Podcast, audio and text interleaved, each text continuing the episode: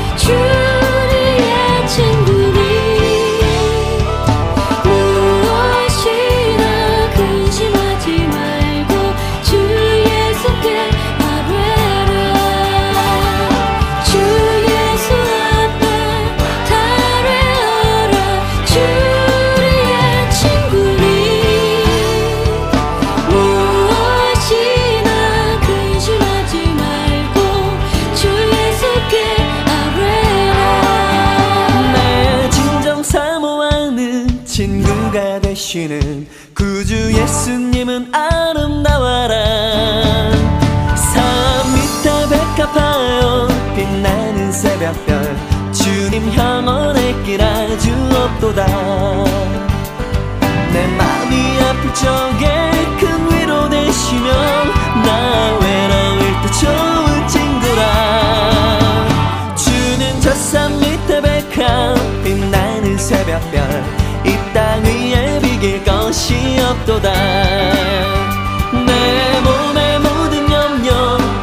상날 버려 끝까지 나를 돌아보시니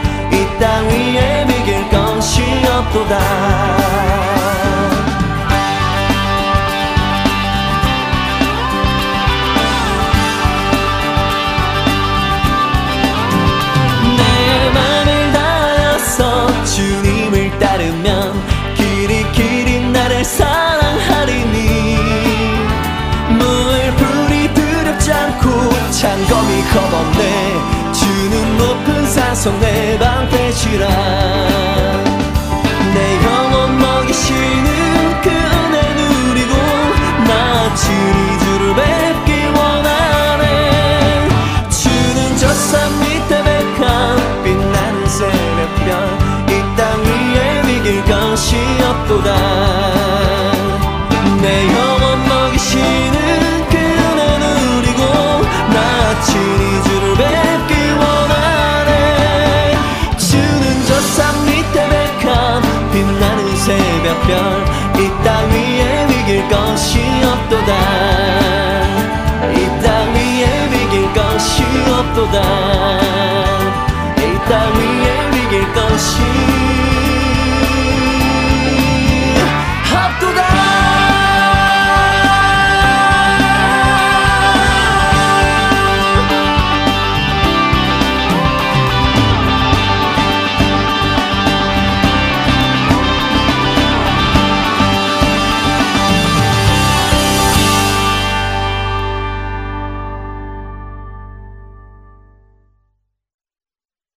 최근 중국 우한에서 생겨났다고 알려진 코로나 바이러스로 인해서 세계인들의 이목이 집중되고 있습니다. 2019년 12월 중국 우한시에서 시작된 이 증세는 우한 폐렴이라 불리며 사람들에게 전염이 되었는데요. 처음 이 바이러스는 동물에서 인간으로 전염된 것으로 추정되었습니다. 그래서 이 병이 발생했던 초기에 우한시 질병센터나 세계보건기구에서는 아직 사람 간의 감염 사례는 없는 것으로 보아 전염성이 그리 강하지 않아 보인다고 발표를 했습니다만 이 발표 이후에 사람 간의 감염 사례가 급증하며 세계인의 이목을 집중하게 된 것입니다. 이렇게 중국 우한에서 생겨난 감염자들이 가까운 한국은 물론 먼 이곳 미국에까지 나타나게 되었는데요. 제가 살고 있는 이 아리조나에도 감염자가 나타났다는 공식 보도가 있었습니다. 이 병에 걸리면 열이 나고 기침이 나오며 호흡 곤란을 느끼기도 하고 근육통과 두통을 동반한다고 하는데요. 그 증상이 감기와 비슷해서 초기에 사람들이 감기로 오해한 것도 전염이 빠르게 진행된 이유 중의 하나라고 합니다. 앞으로 어떻게 진행이 될지 잘 모르겠지만 현재 제가 녹음을 하고 있는 오늘 1월 29일 현재 전 세계에 보고된 감염자는 총 6,174명입니다. 그리고 그 중에 133명이 사망한 것으로 보고가 되었습니다. 아직까지는 특별한 치료제가 없는 것으로 알려졌고 사망자의 숫자가 계속 증가하고 있기에 사람들은 더욱 두려워하고 있습니다. 그러나 보고서에 따르면 치료제가 없음에도 불구하고 코로나 바이러스에 감염되었다가도 완치된 사람이 1월 29일 현재 127명이 됩니다. 사망자 숫자 133명과 거의 비슷하지요. 한간에는 이 병이 걸리면 무조건 다 죽는 것처럼 알려져 있기도 하지만 꼭 그런 것만은 아니라는 것입니다. 어찌되었든 우리 모두가 손을 비누로 자주 닦고요. 기침을 할 때는 입을 가리고 위생에 신경을 쓰면서 이 어려운 시기를 잘 지나갈 수 있게 되기를 바랍니다. 또한 병에 걸린 자들이 조속히 건강을 회복할 수 있도록 우리 그리스도인들이 함께 하나님께 기도하고 또 필요한 치료제가 속히 나와서 많은 생명을 구할 수 있게 되기를 기도해야 하겠습니다.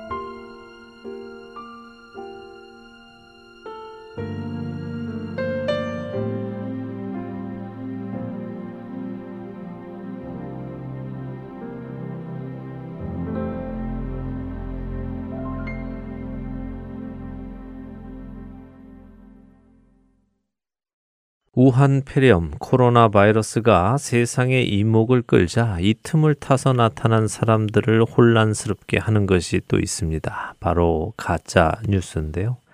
가장 많이 나타난 가짜 뉴스는 어느 지역에 누가 감염되었다 하는 뉴스로요. 이런 가짜 뉴스가 나타나면 사람들은 그 지역을 가지 말자고 인터넷에 글을 올립니다. 특별히 감염자가 나타났다고 거짓으로 특정 병원 이름이라도 나올 때면 사람들이 그 병원 출입을 하지 않게 되기에 병원은 큰 타격을 입기도 한다고 합니다. 또 심지어 감염자가 나타났다는 지역을 폐쇄시키자는 여론이 형성되기도 하지요. 지상파 방송 화면까지 조작해서 어느 지역에 환자가 발생했다고 하기도 하고요. 술에 취해 쓰러진 사람을 찍어 놓고는 코로나 바이러스 환자가 길에서 쓰러졌다고 하기도 했습니다. 심지어 눈으로 보기만 해도 감염된다는 뉴스도 만들어졌지요. 또한 어느 지역에는 감염자가 도망을 가고 방역하는 사람들이 그 감염자를 잡기 위해 뛰어다니는 동영상도 올라와서 사람들의 불안감을 자극하기도 했지요. 그러나 이 모든 것이 사람들이 그 동영상을 많이 보면 볼수록 수익금이 올라가는 동영상 사업 때문에 만들어낸 자작극으로 밝혀졌습니다. 사실 요즘은 유튜브를 통해 정말 많은 정보들이 쏟아져 나옵니다. 특별히 유튜브는 자신이 올린 동영상을 많은 사람들이 보면 볼수록 수입이 생기기 때문에 유튜브에 영상을 올리는 사람들은 어떻게든 시청자들의 이목을 끌기 위해서 자극적인 제목이나 자극적인 내용, 심지어 거짓말까지 하는 경우가 적지 않은 것입니다. 문제는 이러한 가짜 뉴스를 보고 사람들은 그것이 진짜라고 믿는 것입니다.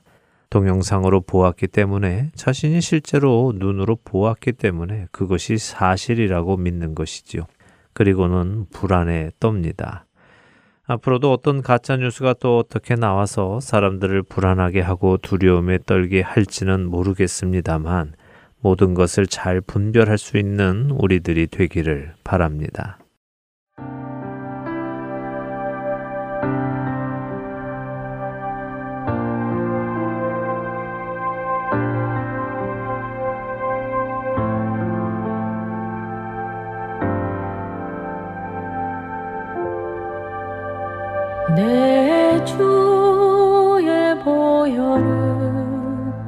정하고 정하다. 내 죄를 정케 하신 주 나로라 하신다. 약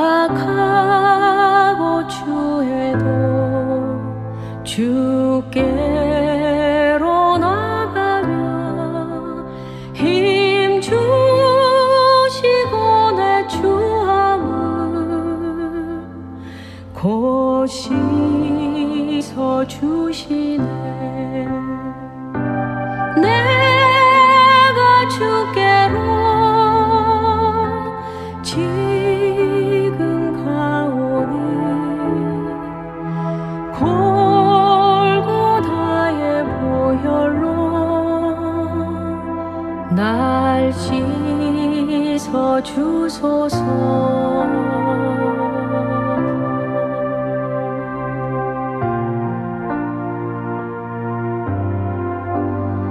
나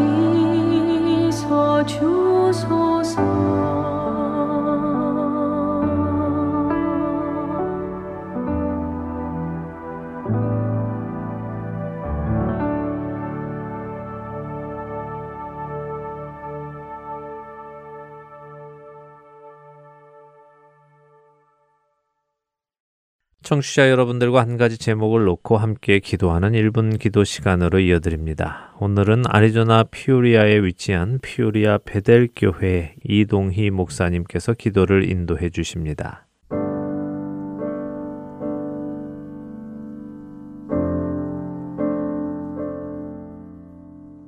할테엔 서울 복음 방송 1분 기도 시간입니다. 저는 아리조나주 피닉스시 인근에 위치한 피오리아 베델교회 담임 이동희 목사입니다. 오늘은 중국 우한에서 발생한 신종 코로나 바이러스로 인한 일들을 위해서 기도하려고 합니다. 현재 전 세계에는 중국 우한에서 발생한 신종 코로나 바이러스의 확산으로 인해서 공포가 커지고 있는 가운데 있습니다. 중국에서는 이 바이러스의 감염으로 인해서 많은 사람들이 죽고 치료 중에 있습니다. 아직까지 제대로 된 백신이 없는 실정이고 한꺼번에 많은 사람들이 감염이 되다 보니 우한 지역에는 병원 치료나 또 필요한 물자 지원 그리고 의료진이 부족한 상황입니다. 또 이 바이러스는 중국에서부터 시작해서 일본이나 한국 그리고는 심지어 유럽이나 태평양 너머에 있는 이곳 미국에까지 감염된 사람들이 발견되고 있는 실정입니다. 앞으로 더 확산이 우려되고 있는 상황입니다. 이 모든 일들이 사람들의 잘못된 식습관이나 위생으로 말미암아 빚어진 일들입니다. 근래에 와서 몇 년에 한 번씩 사스나 메르스 등 이와 유사한 신종 바이러스로 전 세계가 몸살을 앓고 있습니다. 이런 일들을 보면서 사람들이 얼마나 연약한 존재인지를 다시 한번 깨닫게 됩니다. 우리는 신종 코로나 바이러스의 확산이 멈춰지고 중국 내에 많은 사람들이 이 바이러스로 인해서 고통당하고 있는데 치료가 잘 이루어지고 또 인간의 과학 만능주의적인 교만함에서 회개할 수 있도록 기도해야 될 것입니다. 우리 다 함께 같이 기도하겠습니다.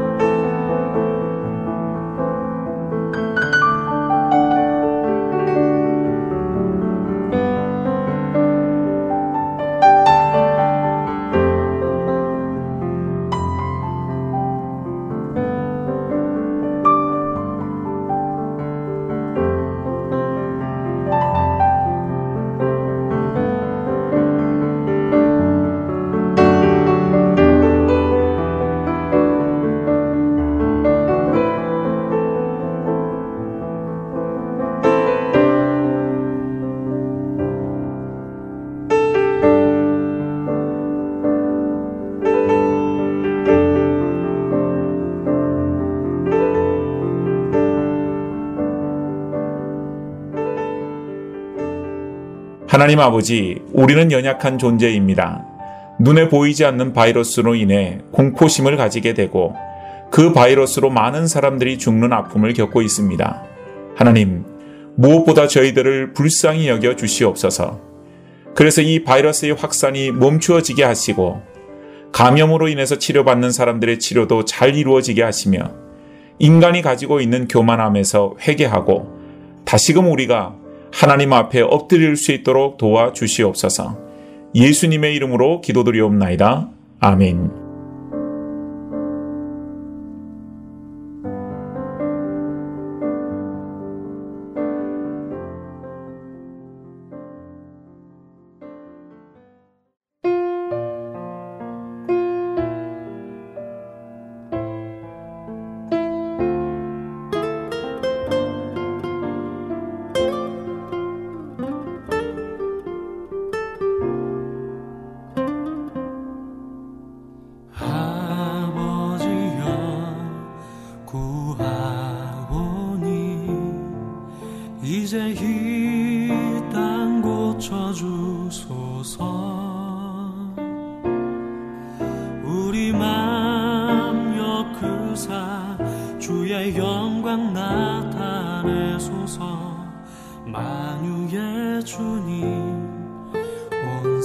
선포하게 하소서 목소리 하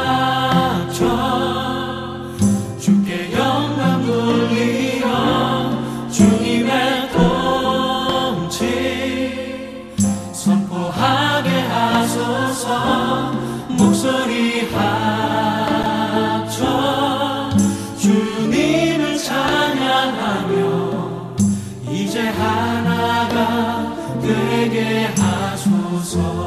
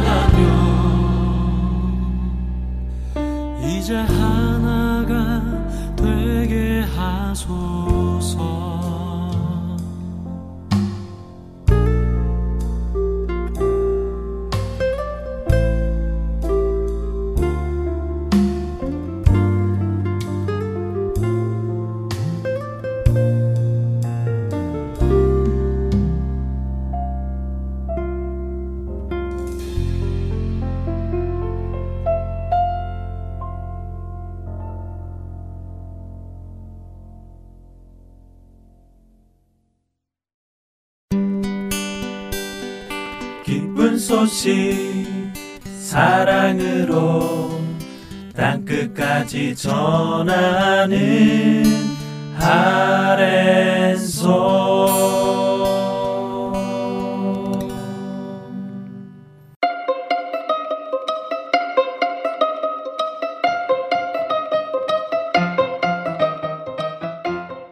할테인 서울 복음방송의 창사 20주년을 맞습니다. 지난 2000년 3월 5일 첫 방송을 시작으로 20년간 오직 예수 그리스도의 복음만을 전해온 할테인 서울 복음방송이 모든 영광을 하나님께 드리는 귀한 감사의 시간을 갖습니다.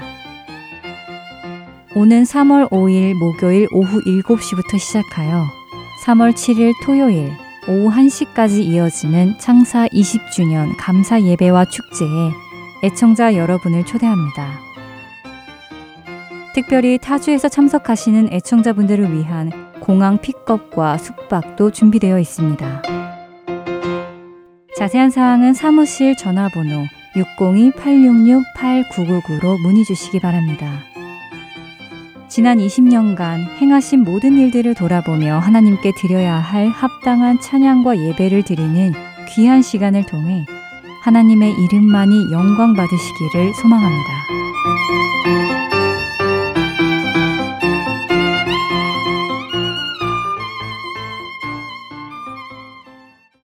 하나님의 약속들을 공부하는 시간입니다. 하나님의 언약으로 이어드립니다.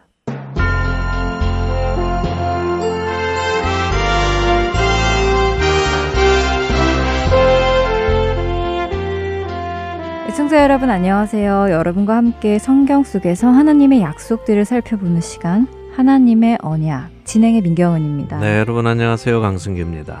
지난 시간부터 노아와의 언약을 살펴보고 있습니다. 네. 첫사람 아담이 900년을 넘게 살았는데 그가 죽은 후 700여 년 후에 하나님께서는 세상의 모든 사람을 심판하셔야 할 만큼 죄악이 세상에 가득했다는 사실이 참 놀라웠습니다. 네. 우리에게는 천년이라는 세월이 정말 긴 시간이지만 당시 사람들이 900년 정도씩 살았다는 것을 생각해 보면 그들에게는 또 그리 긴 시간은 아니었는데 그동안 그렇게 죄가 세상에 가득했다는 것에 마음이 무거워졌습니다. 네, 타락이 빠른 속도로 진행이 되었던 것이죠. 네. 음, 하나님께서는 이렇게 죄악이 넘쳐나는 세상을 물로 심판하신 후에 노아의 가족들을 통하여 다시 한번 인류에게 기회를 주십니다. 어, 처음 아담과 하와를 창조하셨던 때처럼 그들에게 복을 주시며 생육하고 번성하여 땅에 충만하라고 하셨지요. 네, 하지만 땅을 정복하고 모든 생물을 다스리라는 말씀은 빠졌죠. 네. 그 권세는 마귀에게 넘어갔다고 하셨어요. 맞습니다. 그리고 그 권세를 예수님께서 십자가를 통하여 다시 찾아주신다는 것도 우리가 나누었습니다. 네. 이와 함께 하나님께서 노아의 가족들에게 이제는 동물의 고기도 먹을 수 있도록 허락하셨다는 것까지 지난 시간에 보았습니다. 네, 그때 동물을 잡아먹되 핏째 먹어서는 안 된다는 말씀을 보면서 오늘 그 이야기를 더 자세히 보도록 하겠다고 하셨어요. 네, 그렇습니다. 오늘 피에 대한 이야기를 잠시 나누고요. 노아의 나머지 언약 보도록 하겠습니다. 어, 이미 나눈 대로 하나님께서는 노아의 식구들이 방주에서 나오자 그들에게 이제부터는 동물이 너희의 먹을 것이 될 것이다 라고 하셨습니다. 그러나 고기를 그 생명되는 핏째 먹지 말 것이니라 하셨지요. 핏째 먹지 마라, 피를 먹지 말라 하시는 이 말씀은 여기서만 나오는 것은 아닙니다. 네, 그렇죠. 레위기에도 많이 나오죠. 네. 새나 짐승의 피나 무슨 피든지 먹지 말라는 말씀이 레위기 7장 26절에 나오고 또 무슨 피든지 먹는 사람은 자기 백성 중에 끊어질 것이라고까지 하시잖아요. 그렇습니다. 레위기 7장뿐 아니라요. 3장, 17장, 19장, 또 신명기 12장, 뭐 그 외에도 여러 군데에서 피를 먹지 말 것을 하나님 말씀하십니다. 네. 이것은 이스라엘 사람들에게만 주신 말씀은 아닙니다. 노아는 유대인이 아니죠. 유대인이란 노아의 10대 손인 아브라함과 그 아들 이삭 그리고 야곱으로 이어지며 생겨난 민족입니다. 네. 노아에게 핏째 먹지 마라 하셨다는 것은요. 유대인에게 그렇게 하셨다는 것이 아니라 노아로 대표되는 인류 전체에게 하시는 말씀입니다. 신약에 와도 사도행전 15장에 보면요. 성령께서 이방인들에게도 임하시고 복음이 전달되어서 이방인들이 예수님을 그리스도로 받아들이고 구원에 이르자 예루살렘의 사도들이 회의를 엽니다. 어떻게 하나? 그러면 이방인들도 할례를 행하고 모세의 율법을 지키라고 해야 하나 하는 논의를 하지요. 그러나 그 회의에서 당시 예루살렘 교회의 리더였던 예수님의 동생 야고보 사도가 사도행전 15장 20절에 할례를 행하거나 모세의 율법을 다 지켜야 한다고 할 필요까지는 없고 우상의 더러운 것과 음행과 목매어 죽인 것과 피를 멀리 하도록 하자고 결의를 합니다. 그러니까 신약에 와서도 여전히 피를 멀리 하는 것은 요구되는 조건이죠. 네, 종종 우스갯소리로 하나님께서 제일 싫어하시는 음식이 순대라고 하시는 분들이 예. 계시잖아요. 성경이 부정하다고 하신 돼지의 창자에 피를 섞어 만든 음식이라서요. 네, 저도 뭐 그런 농담 하시는 분들 들어봤습니다. 또 순대를 먹지 말아야 하나요? 혹은 또 선짓국 같은 거 먹지 말아야 음. 하나요? 이런 질문 하시는 분들도 계시는데요. 글쎄요, 먹어도 된다, 안 된다, 이런 말씀을 드리기보다요, 하나님께서 무슨 의도로 이 말씀을 하셨는지를 생각해 보는 것이 더 중요하다고 생각합니다. 네. 그것을 생각해 보고 그 후에 결정은 각자가 알아서 하시면 될 것 같습니다. 자, 창세기 9장 4절에서 6절을 다시 한번 읽어 보겠습니다. 네. 그러나 고기를 그 생명되는 핏째 먹지 말 것이니라. 내가 반드시 너희의 피, 곧 너희의 생명의 피를 찾으리니 짐승이면 그 짐승에게서 사람이나 사람의 형제면 그에게서 그의 생명을 찾으리라. 다른 사람의 피를 흘리면 그 사람의 피도 흘릴 것이니 이는 하나님이 자기 형상대로 사람을 지으셨음이니라. 네, 자 하나님께서 왜 피째 먹지 말라고 하셨습니까?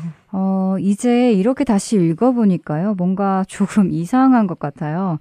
사절에는 분명히 고기를 먹되 생명되는 핏째 먹지 말라고 하시고는 5절과 6절은 고기에 대한 이야기라기보다 살인에 대한 이야기를 하시네요. 무슨 말씀이죠? 네, 설명을 드리죠. 어, 4절에 하나님께서 이렇게 말씀하십니다. 그 생명되는 핏째 먹지 말 것이니라. 자, 이 말씀은요, 피가 곧 생명이라는 말씀입니다. 신명기 12장 23절에도 피를 먹지 마라. 피는 그 생명이다라고 하시죠. 네. 레위기 17장 11절은 육체의 생명은 피에 있다고 하십니다. 또 14절은 모든 생물은 그 피가 생명과 일체이다라고도 하시죠. 음. 피가 생명의 근원이라는 것입니다. 자, 여러분 피를 한번 생각해 보시죠. 성인 남성의 경우 평균 5리터에서 6리터의 피를 몸에 가지고 있다고 합니다. 어, 우리 심장은 이 피를 끊임없이 빨아들이고 내보내고를 반복하지요. 온몸에 계속 피를 순환시킵니다. 이것이 멈추면 어떻게 되나요? 어, 죽게 되죠. 네, 그렇습니다. 혈액 순환이 멈추면 죽게 됩니다. 피가 돌지 않으면 죽지요. 네. 또한 몸의 피 20%가 빠지면 생명에 지장이 오고 30%가 빠지면 사망에 이른다고 합니다. 피는 그 사람의 생명과 일치합니다. 피가 곧 그 사람의 생명이지요. 과학과 의학이 발달하고 있지요. 그래서 많은 사람의 생명을 살리고 연장하는 귀한 일이 계속 일어납니다. 요즘 뭐 인공심장, 각종 인공장기들까지 만들어냅니다. 하지만 피는 만들 수 없습니다. 피는 철저히 다른 사람의 피를 수혈받는 방법밖에 없습니다. 저는요, 인류가 아무리 발전해도 피를 만들어낼 수는 없을 것이라고 믿습니다. 생명은 피에 있다는 하나님의 말씀대로라면 인간은 생명을 인위적으로 만들어낼 수 없기 때문입니다. 자, 다시 노아의 이야기로 돌아오지요. 하나님께서 동물을 잡아서 그 고기를 먹되 생명되는 핏째 먹지 말라고 하십니다. 네. 어, 그런데 궁금한 게 있는데요. 네. 그러면 그 피는 먹지 말고 어떻게 했어야 하나요? 피가 생명되는 귀한 것이라면요. 어, 여기서는 명확히 어떻게 하라는 말씀은 없지요. 어, 그러나 신명기를 보면 하나님께서 피는 먹지 말고 물같이 땅에 쏟으라고 하시는 것을 봅니다. 음. 어쩌면 우리 생명이 흙에서 왔기에 흙에 다시 돌아가는 것인지도 모르겠습니다. 네. 어쨌거나 고기는 먹되 피는 먹지 말라 하시는 이 말씀을 단순히 어떤 명령, 율법으로만 보지 말고 왜 그러셨을까 하는 의도를 생각해 보자는 것인데요. 한 생명을 숨쉬게 하고 살아 움직이게 하는 것이 피라고 한다면 필요에 의해 그 생명이 지니고 있던 육신, 다시 말해서 고기를 먹기는 하지만 그 생명까지 먹는 일은 하지 말라고 하시는 말씀인데요. 왜 그런가 하면 생명의 주인은 하나님이시기 때문이지요. 그래서 우리가 필요에 의해 고기를 먹기 위해서 한 생명을 죽일 때마다 그 생명의 희생을 기억하고 생명 주신 하나님을 기억하며 죽인다면 우리는 고기를 먹기 위한 준비를 할 때 자세가 많이 달라질 것입니다. 그렇지 않겠습니까? 네, 아무래도 생명 주신 하나님을 생각하며 준비하고 먹게 될 것 같네요. 그렇죠. 야, 맛있겠다 하면서 잡는 것이 아니라요. 내 목숨을 유지하기 위해서 필요에 의해서 잡는 것이거든요. 음. 그래서 생명의 주관자 되시는 하나님을 생각하고 나를 위해 희생되는 그 동물에게 감사하며 준비해야 하는 것이 성경적입니다. 네. 자, 계속해서 생각해 보지요. 하나님께서 정말 하시고 싶으신 말씀은 무엇일까요? 민경은 아나운서가 조금 전에 이 구절을 읽으시고 뭐가 이상하다고 하셨어요. 고기 먹는 이야기를 하다가 왜 갑자기 살인 이야기를 하시나 하면서요. 네, 서로 잘 연결이 안 되는 것 같은데 왜 뜬금없이 고기와 살인 이야기를 하시나 했는데 지금 설명을 들어보니까요. 동물의 생명도 이처럼 귀하게 여겨야 한다면 사람의 생명은 더 소중하게 생각해야 한다는 말씀을 하시는 것처럼 느껴지네요. 네, 맞습니다. 고기를 얻기 위해서 동물의 피를 흘려야 합니다. 네. 생명을 죽이는 것이지요. 그런데 고기를 먹을 것도 아닌 인간의 생명, 그 생명의 피를 흘려서는 더더욱 안 된다는 말씀입니다. 네. 만일 너희가 그렇게 다른 사람의 피를 흘린다면 그 생명의 값, 곧 피값을 내가 반드시 다시 받아낼 것이다 라고 하시는 것입니다. 왜요? 인간의 생명은 동물보다 훨씬 더 가치 있기 때문입니다. 바로 하나님께서 자기 형상대로 사람을 지으셨기 때문이지요. 음, 그렇군요. 어, 이제 왜 그런 말씀을 하셨는지 이해가 됩니다. 이제부터 생명을 죽이는 일이 허락이 되는데 그 일은 고기를 먹기 위해서만 해야 하고 또 그때마다 그 생명의 존귀함을 늘 기억해야 하고 생명의 존귀함을 기억하는 자들은 형제를 해하거나 죽이는 일은 결코 없어야 함을 말씀하시는 것이네요. 네, 그렇습니다. 에덴 동산에서부터 피는 우리 인간을 위하여 흘려졌습니다. 그렇죠? 그렇죠. 우리 인간의 죄를 덮어주시기 위해 하나님께서는 동물의 피를 흘리시고 동물의 가죽으로 옷을 해 입혀 주셨지요. 네, 그리고 아벨은 하나님께 자신의 양이 낳은 첫 새끼를 가지고 나와서 제물로 드렸습니다. 역시 피를 흘렸지요. 네. 훗날 하나님께서는 이스라엘 백성들에게 모세를 통해 율법을 주시면서 그들의 죄 사함을 동물의 피 흘림을 통하여 다시 말해 동물들이 대신 죽음으로 죄 사함을 받도록 하셨습니다. 히브리서 9장 22절은 거의 모든 물건이 피로써 정결하게 되나니 피 흘림이 없은즉 사함이 없다라고 말씀하십니다. 이만큼 피는 귀한 것입니다. 이것은 생명이고 생명은 희생을 의미하지요. 이렇게 나의 죄를 위해 흘려야 하는 그 피를 귀히 여기라는 것이 하나님의 의도이시고 결코 다른 사람의 피를 흘리는 일은 있어서는 안 된다는 말씀을 노아를 대표로 하는 우리 모든 인류에게 하시는 것입니다. 결국 생명의 고귀함을 강조하시는 구절이었군요. 맞습니다. 자, 이제 남아 있는 노아와의 언약 보고 마치도록 하겠습니다. 11절에 하나님께서는 다시는 모든 생물을 홍수로 멸하지 아니할 것이라고 약속을 하시면서 무지개를 구름 속에 두시고 이것이 하나님과 세상 사이의 언약의 증거라고 하십니다. 네, 드디어 하나님의 언약의 상징인 무지개가 등장하는군요. 네, 그런데 여기서 한국어로 보면 무지개라고 하는 것이 성경 본문의 맛을 잘 살리지는 못합니다. 음. 왜냐하면 한국어로 무지개 하면요. 아름다운 일곱 빛깔의 반원형의 다리가 생각나잖아요. 네. 그래서 한국인들에게 무지개 하면 그런 아름다운 모습이 떠오릅니다. 네, 그렇죠. 아무래도 어릴 적에 무지개 하면 미끄럼을 타거나 썰매 같은 것을 타는 생각을 많이 했죠. 네, 그렇죠. 어린이 만화에도 자주 등장하고 말입니다. 네. 그런데요, 이 무지개라는 단어의 원어는 캐세스라는 단어인데요.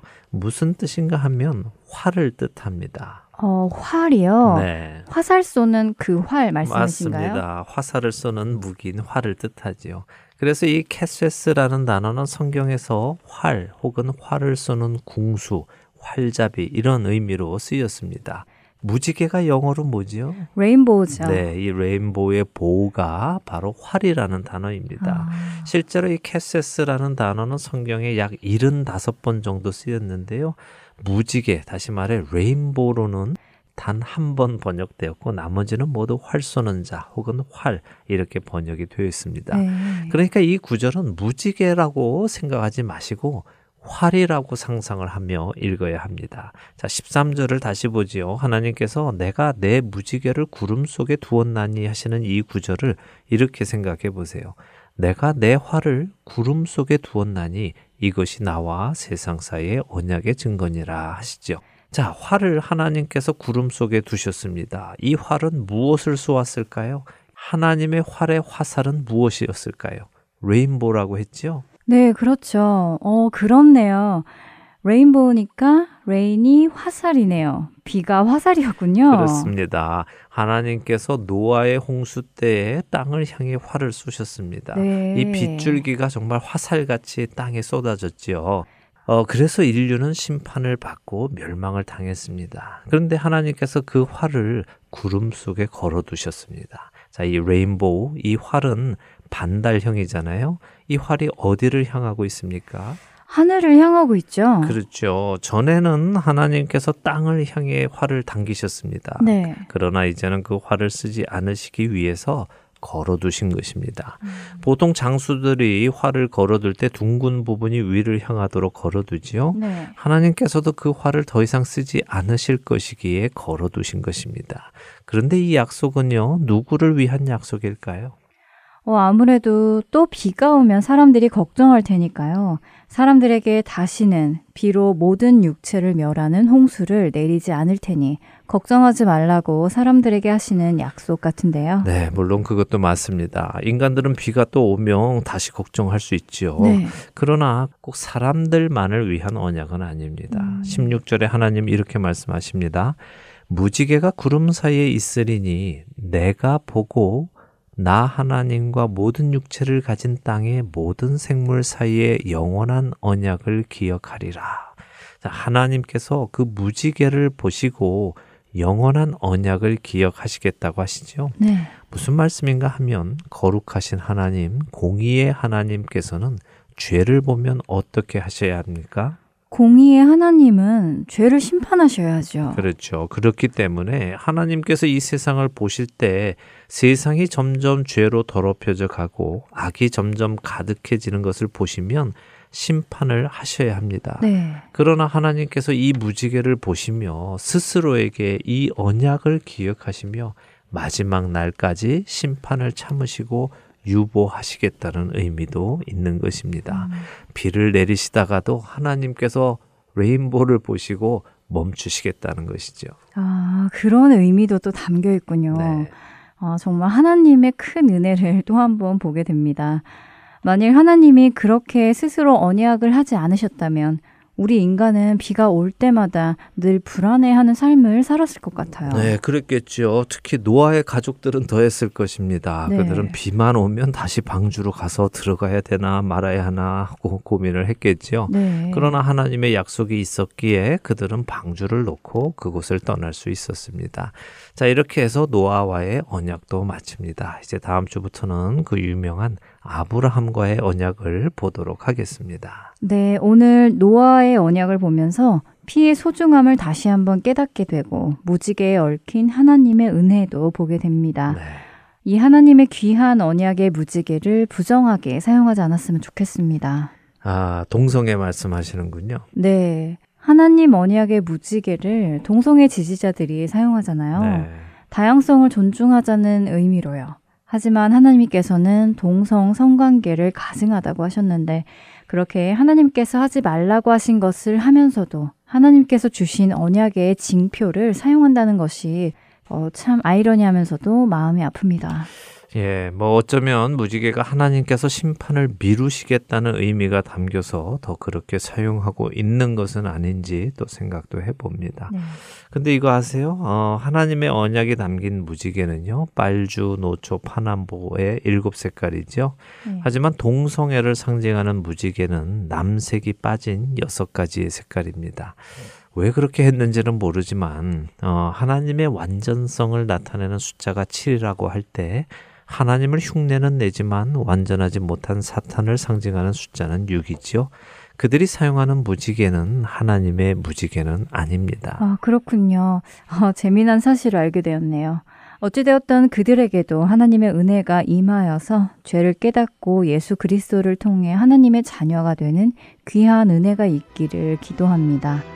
오늘 하나님의 언약 여기에서 마쳐야겠습니다. 저희는 다음 시간에 다시 네, 찾아뵙겠습니다. 다음 주에 뵙겠습니다. 안녕히 계십시오. 안녕히 계세요.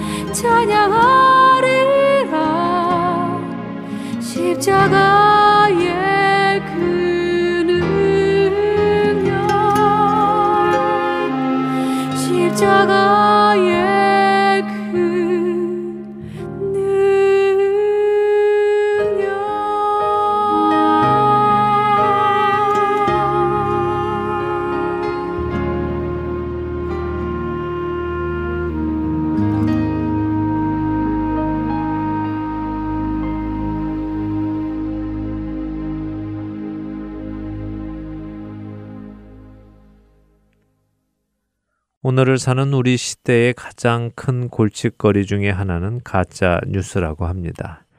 사람들은 또 다른 사람들의 이목을 끌기 위해 가짜 뉴스를 만들어내고 이를 이용하여 돈을 벌지요. 이렇다 보니 사람들은 어떤 뉴스를 믿어야 할지, 어떤 채널을 신뢰해야 할지 분별하지 못합니다. 심지어는 꽤 큰 방송국들도 종종 가짜 뉴스를 확인하지 못하고 보도하는 실수를 범했기 때문이지요. 결국 사람들은 어떤 기준에 맞추지 못하고 각자의 생각에 맞다고 생각되는 뉴스들을 받아들이고 그것을 믿게 되는 현상이 일어나고 있습니다. 기준이 없다는 사실 참으로 혼란스러운 일입니다. 감사하게도 우리 그리스도인들에게는 모든 것의 기준이 되는 하나님의 말씀이 담긴 성경이 주어졌습니다. 이 성경책을 통하여 우리는 옳고 그름을 판단할 수 있고 참된 것과 거짓된 것을 분별할 수 있습니다. 성경의 말씀을 통해서 세상을 바라볼 때 말입니다. 혹시 이번 코로나 바이러스가 전 세계적으로 퍼져나가는 것을 보며 두려운 분이 계십니까? 예수님께서는 이와 비슷한 일들이 있을 때 우리에게 어떤 말씀을 하셨을까요? 누가복음 21장 8절에서 11절의 말씀입니다. 이르시되 미혹을 받지 않도록 주의하라. 많은 사람이 내 이름으로 와서 이르되 내가 그라 하며 때가 가까이 왔다 하겠으나 그들을 따르지 말라. 난리와 소요의 소문을 들을 때에 두려워하지 말라. 이 일이 먼저 있어야 하되 끝은 곧 되지 아니하리라. 또 이르시되 민족이 민족을 나라가 나라를 대적하여 일어나겠고 곳곳에 큰 지진과 기근과 전염병이 있겠고 또 무서운 일과 하늘로부터 큰 징조들이 있으리라. 예수님께서는 먼저 미혹을 받지 않도록 주의하라고 경고하십니다. 그리고 난리와 소요의 소문을 들을 때 두려워하지 말라고 하시지요. 이런 일은 있어야 한다고 말씀하십니다. 하나님의 뜻 안에서 당연히 일어나야 한다는 말씀입니다. 그러시며 그 난리와 소요의 소문이 어떤 것인지를 구체적으로 말씀하시지요. 민족이 민족을, 나라가 나라를 대적하여 일어나겠고 라고 하십니다. 민족이 민족을 대적하여 일어난다는 것은 서로 다른 민족이 싸운다는 것이 아니라 같은 문명을 공유하는 한 민족끼리 대립하게 된다는 것을 의미합니다. 한 민족이 서로 서로 대립한다는 것이죠. 그 후에 나라가 나라, 서로 다른 나라끼리 대립한다는 말씀을 하십니다.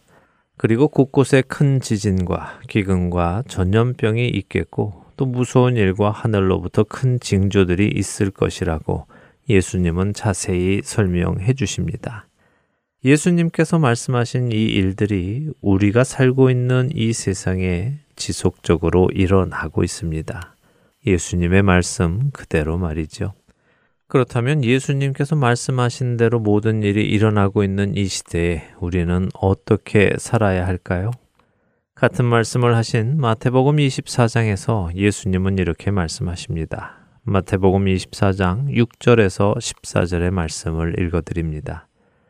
난리와 난리 소문을 듣겠으나 너희는 삼가 두려워하지 말라. 이런 일이 있어야 하되 아직 끝은 아니니라.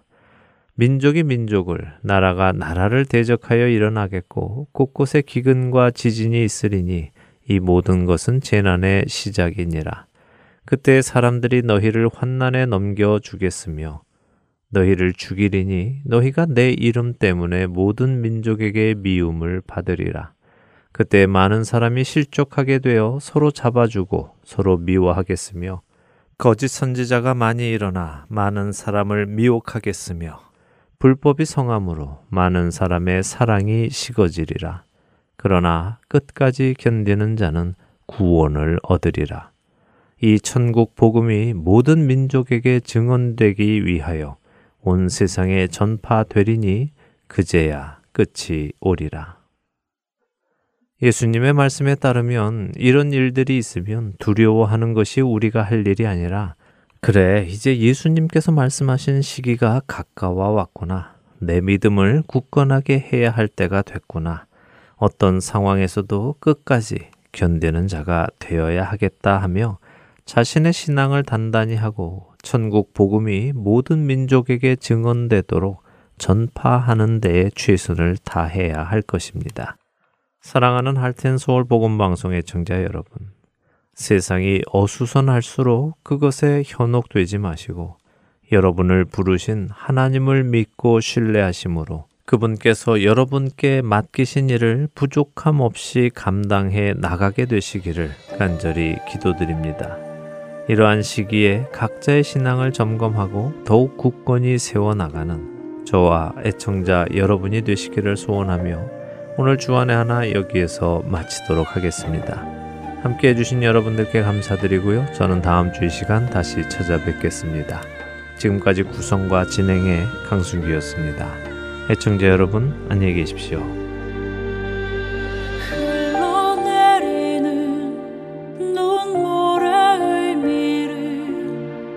따라가오 세상